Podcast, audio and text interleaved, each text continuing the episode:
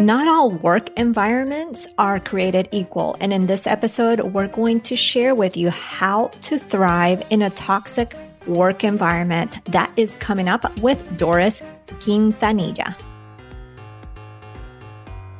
Need a judgment free zone when it comes to your financial life? Bienvenida to the Her Dinero Matters podcast, a bilingual podcast for today's Latina who typically thinks English but feels her Latina culture through and through. I am your host, Jen Hemphill, and each week we have down to earth money conversations from people in La Comunidad Latina that will leave you with more confidence and inspiration to help you take control of your money. Lista? Let's do it. Hola, hola. I hope you are doing well. This is your host, Jen Hemphill, and I'm excited and thrilled that you are here with me today. I have got a fantastic powerhouse with me today to introduce you to. Doris Quintanilla is on a mission to educate, empower, mentor, and effect change in the lives of women of color as a co-founder and executive director of the Melanin Collective. Doris has led community health education and youth education and leadership development programs in the United States, the Dominican Republic, Japan, Mexico, and Uruguay. Her other duties assigned by supervisors included diversity, equity, and inclusion training for boards of directors and staff, as well as establishing communities of practice, partnership building, and community organizing. From working with youth to young adults to seasoned professionals, Doris has over a decade in the nonprofit sector and is now teaching women of color how to survive toxic spaces.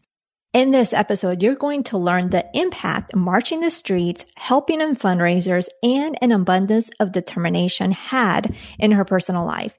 You're also going to learn her own experience in her work environment after suffering a concussion and her best tip to help you thrive in a toxic work environment. ¿Lista? You ready? Vamos a conocer this reina of her money. Let's go meet this queen of her money. Bienvenida, Doris. I'm so excited to have you here. Thank you. Thank you. I'm super excited to be here. And it's always nice to have someone on the podcast that I've actually met in person. I don't always, you know, we live local, we're local to the DC area. We've been able to meet in person. So it's always fun to have someone on the podcast that I have physically met in person. And I am just so in awe with everything that you have accomplished. So I can't wait to get into it. But first, let's start with your money story. So tell us, Doris. How did you grow up? What did you see? What did you experience around money?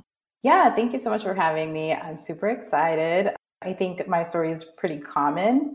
So we grew up, my dad is albino, which presented some difficulties in getting jobs, right? There's bias for people who have disabilities. So even though he's white looking and white passing, accessibility was a big thing. So he ended up working and starting his own nonprofit with the Sisters of St. Joseph in Orange County. And it, it was an extension of what he did in El Salvador. So during the Civil War in El Salvador, he was in college, you know, they're at the university, they were organizing as students tend to do. And his way of providing efforts was to help the campesinos learn how to read and write because you were, you know, the oligarchy owns everything, but they're also taking people's land by having them sign papers that they don't understand. And so he started by teaching people English. That was the initiative by the Sisters of St. Joseph, and realizing that it's really hard to learn a second language if you can't, if you don't have a full grasp of the first language. So the program switched into teaching people analfabetas, so people who can't read and write in Spanish, to do so. And that's pretty much how I learned Spanish. But that's why I started in nonprofits. I grew up in the nonprofit sector. And as you know, it doesn't make a lot of money. So even though it's a pretty good job, my mom cleaned houses my entire life. In the summers, you know, we had to go help her clean. In college, too, it was like the most annoying thing that we had to do. But we didn't have a lot. Um, my parents owned a house very young and lost it for several reasons. And so we moved into a two bedroom apartment in Santa Ana, California. And it was everybody's home, right? So donde come uno, come cuatro, like where one person eats, four people eat. So we always had people over. We always, my mom, I think, shows her love through cooking. So she would just cook a lot and also to sell food, right? She's talking about entrepreneurship in Latina communities. Like my mom would cook tamales, pupusas, and pan, you know, all these things that she learned in El Salvador. And that was additional income for the house. And I think that started after my dad's nonprofit decided to close down. They didn't feel a need for the work anymore. So Sisters of St. Joseph started funding it, right? So, you know, Orange County, California, it's super Republican. It was super racist. and so they thought that it was, you know, this English initiative was more important. And so they ended up not funding the, the organization anymore. And so it led to a lot of changes in our lives. But yeah, growing up, we had people like coming from El Salvador, from all places, and they would stay at our house until they could get back on their feet. So sometimes my siblings and I would be, you know, there's four of us. We would be in one room and my parents in the other room. Sometimes we'd all have to be in the same room while my uncles and the new person from El Salvador was like getting their life together. So there was one bathroom, y'all. That was like the worst. So now all my siblings and I are just like, we own our own, like we want our own space. We will pay more rent to live by ourselves, to have our space. But yeah, and on top of that was an extra layer of taking care of family in El Salvador, right? So my parents sent money to El Salvador. My mom sent it to her mom. My dad sent it to his mom. And my grandma on my dad's side was from a wealthy family and they had a panaderia and all that kind of stuff, but you know, they always needed money. So at some point, my dad was supporting the entire household, which meant like other people's children as well. I don't know how people survive, right? Like we don't get paid that much now, and I'm like barely have enough for myself. So I don't know how we were supporting family and then also sending money to El Salvador. Those remesas, uh, remittances really supported El Salvador to a point where the dollar became the main money and the colon just disappeared. Like there's just so much money coming into the country. So that's kind of where we grew up. We had what we needed, like just enough, but the community came first. We marched in the streets, you know, they were trying to take immigrants rights away. Um, I remember all the fundraisers and stuff they did to send money back to El Salvador during the Civil War still, and, and also how they celebrated when that was over, really hoping for change and this new, you know, this new world for everyone. So there was an abundance of determination um, and stretching that dollar, but I think it really made me think about that it's not just your money, it's for everyone, right? You need to support everybody because that's what community and family means. Wow. Wow, wow, wow. So basically, would you say that what you learned about money was based on observation or did your, did you find your parents talking to you about money or was it just sheer, just observation on what the, the example that they set for you? Um, I think most of it was observation. They did make comments about credit cards, which I think is very common. It was like, don't get any credit cards. It's just debt that you're never going to pay off. So, you know, cash is king type thing. And they save their money, like the sock drawer, you know, like we had a bank account, but my mom always did that instead. Um, so I think it was just like, just in case we have this. So they also did, um, we call them cundinas, but I think different people call them different things. I've heard, I think Mexicans call them tandas, but it's like that money pool, right? So it would be my mom and my aunt and a bunch like 10 friends, and then they all put in $100 a month, pull a number, and like this month it's your month. It was really weird. It was super secretive. Like, don't tell anybody what we're doing, which was like, why, right? Like we were just like, why, mom? But it, for them, it was like, we just, this is like a secret. We don't need to tell anybody. So I don't know if that was a pride thing or like a weird thing, but it did that. I do remember being cundinas being like, okay, why are we whispering? Like nobody cares and nobody can hear you. Like, I guess, I don't know. so I think it was mostly like observation and their um, fear of credit cards was the only things I remember. Interesting. So I hear from basically on your story, I've heard basically community and family, how important that was in supporting. You said the abundance of determination, which I love. So y'all really stretched the dollar the love it's and i'm seeing like based on like what i know you i'm like oh that makes sense that makes sense that makes sense. Your dad's experience in the nonprofit it sounds like he's you know obviously that had a huge impact on you because you work in the uh, nonprofit world as well as marching the streets and standing up and advocating for rights and civil rights and all that good stuff, which I see you stand up. You know, you're vocal about uh, certain issues. All my parents' fault. no, I, but I, it's, it's so so good, and you and you talked about fundraisers, and uh, I love that you shared about the cundina is how you call it because I have heard of those. I, I don't know how it's called in English, but I have heard of the communities just pulling that money together, and it may be from pulling a number, it may be just taking turns, and someone's in need, you know, you go to that pool of money. So I have heard that. Love that. So we, you know, I've already alluded that your upbringing has definitely uh, had an impact on what you're doing today. So tell us, what is it that you're doing today? What is the work that you do? Yeah, so I worked 10 years in the nonprofit sector uh, and I, like officially, right? Because you volunteer and do all this stuff for free, but it doesn't count. but officially with a paycheck, 10 years.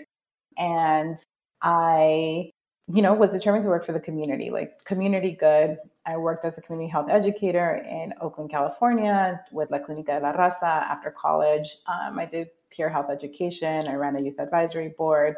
And it was really teaching young people how to advocate for yourself, how to take care of yourself, and then also how to make an impact. And so it was basically working with youth that were me, first generation Mexican, Salvadorian kids. We had some black kids in the program, but because of, you know, what you name things is really important. La Clínica la Raza, we didn't get a lot of non-Spanish speakers in the program.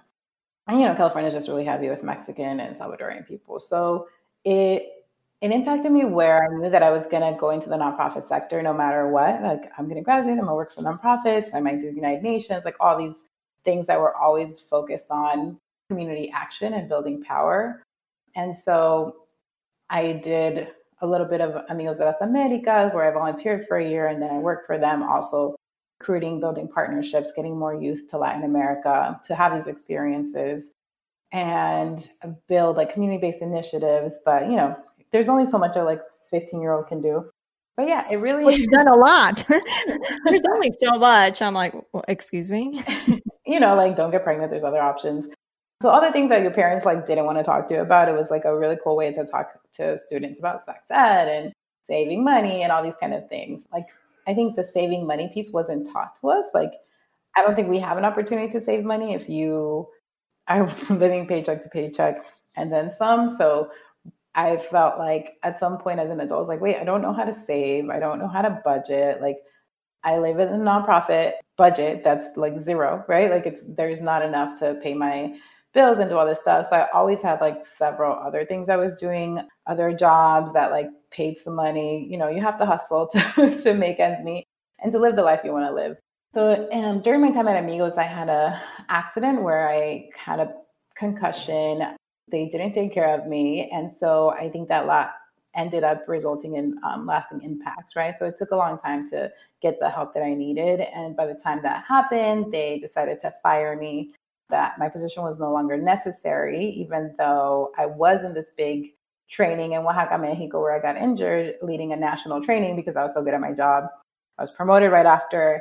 And then in December, they were like, just kidding, you're taking too long to heal and we don't want you here anymore. So I had this, you know, dream job of like traveling Latin America, doing what I thought was great, working with young people and not being happy, right? Like I was underpaid, overworked. And then on top of it, I had an injury and feeling this real like feeling of what I do doesn't matter, right? Like my if I'm not able to produce, right, the capitalistic view, if I'm not able to produce, then what is my worth? And going through this journey of healing, slowing down, and then also realizing that my work is not everything and that I'm still a human being and that I should center myself, right? I feel like we have, as women of color, we're taught to like sacrifice. Before we jump into today's content, keep your ears peeled for a unique reveal I'll be sharing midway through the show. It's something special just for you.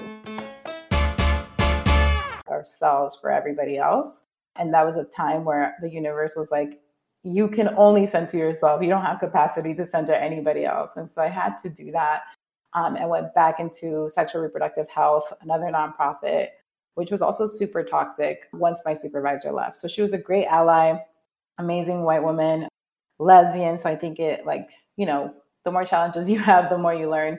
to be a better human being. So she sometimes, and so she was a great ally, but she ended up leaving thinking she would work for the Hillary administration.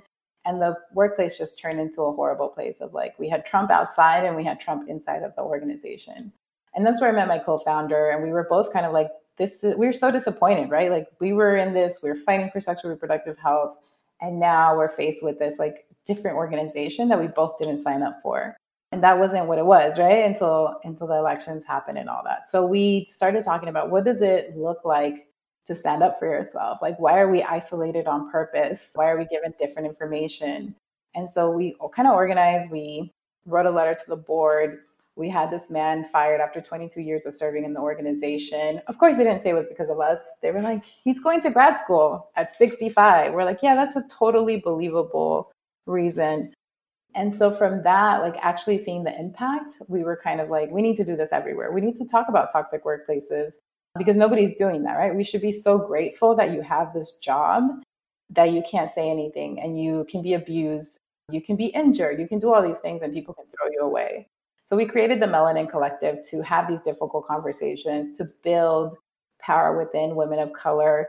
Um, there's a lot of division. Divide and conquer worked a long time ago and it still works. So the more we're infighting, the less that we pay attention to the structures that are oppressing us.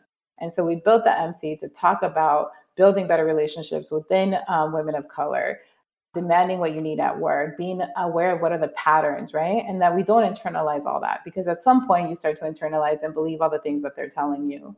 And then at some point, too, you start acting out the same patterns to other people. So we become the oppressors, right? And so, really talking about how do we prevent that from happening? How do we take care of ourselves? How do we stand up for ourselves?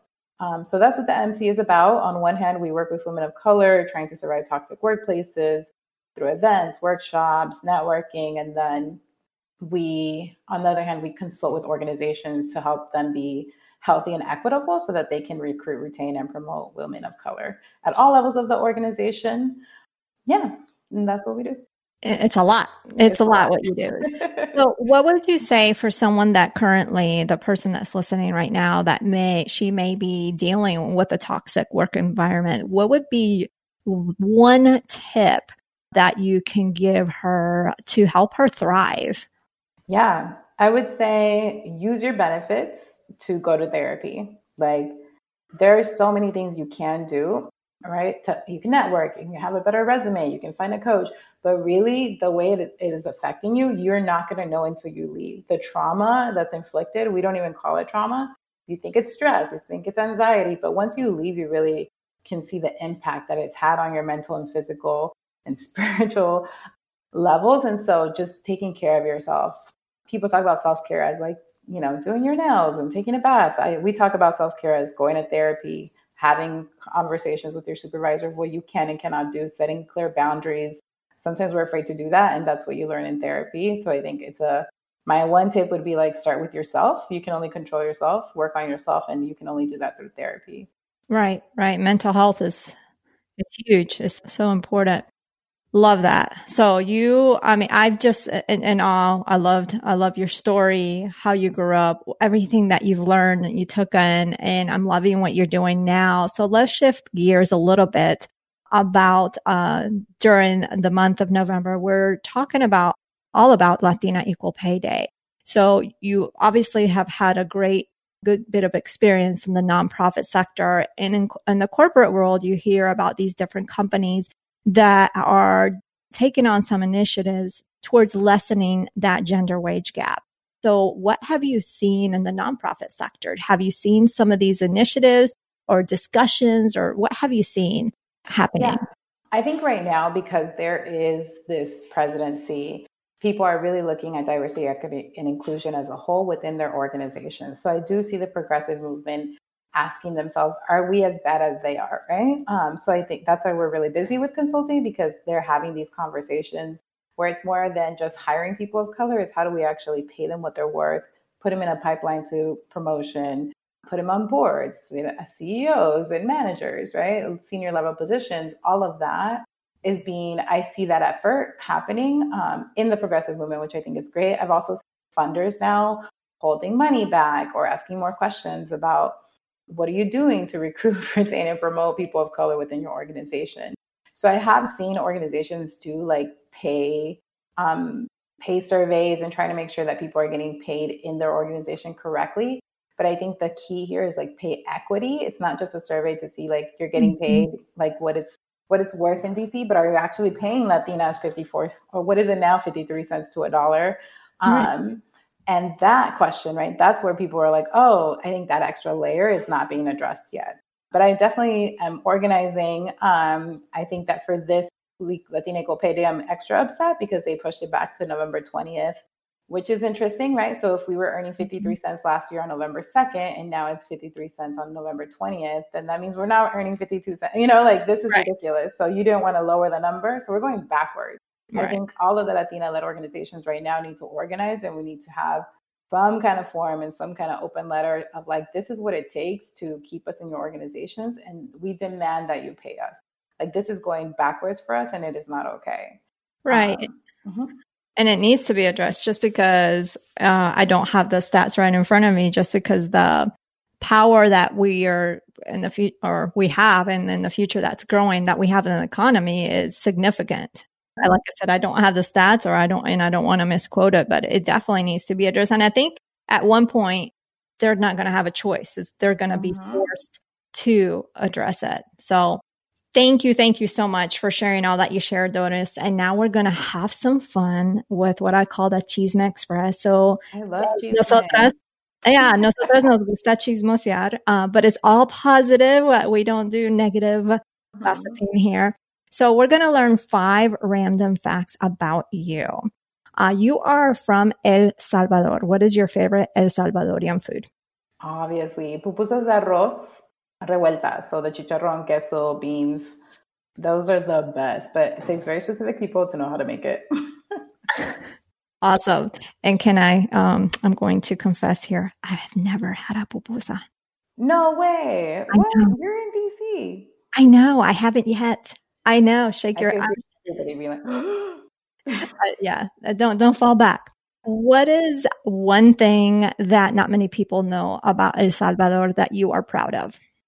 Ooh, that is a really good question. I think I want to say that we're warriors. I mean, we've been through so much. There's been this genocide of people, our indigenous people, and there's right now this push to like touch back on our roots. So there's a bunch of young people asking like, who were our indigenous ancestors and how do we bring the language back, the culture back? Um, so I think that uh, I was reading about that a few weeks ago, and I'm like, that is exactly what we need to be doing, getting back in touch with who we really are, and not this like colonized, you know, Spanish version mm-hmm. of ourselves. So that is what I'm really most proud of. And also, they just elected a really progressive president, so I'm just kind of waiting to see what happens.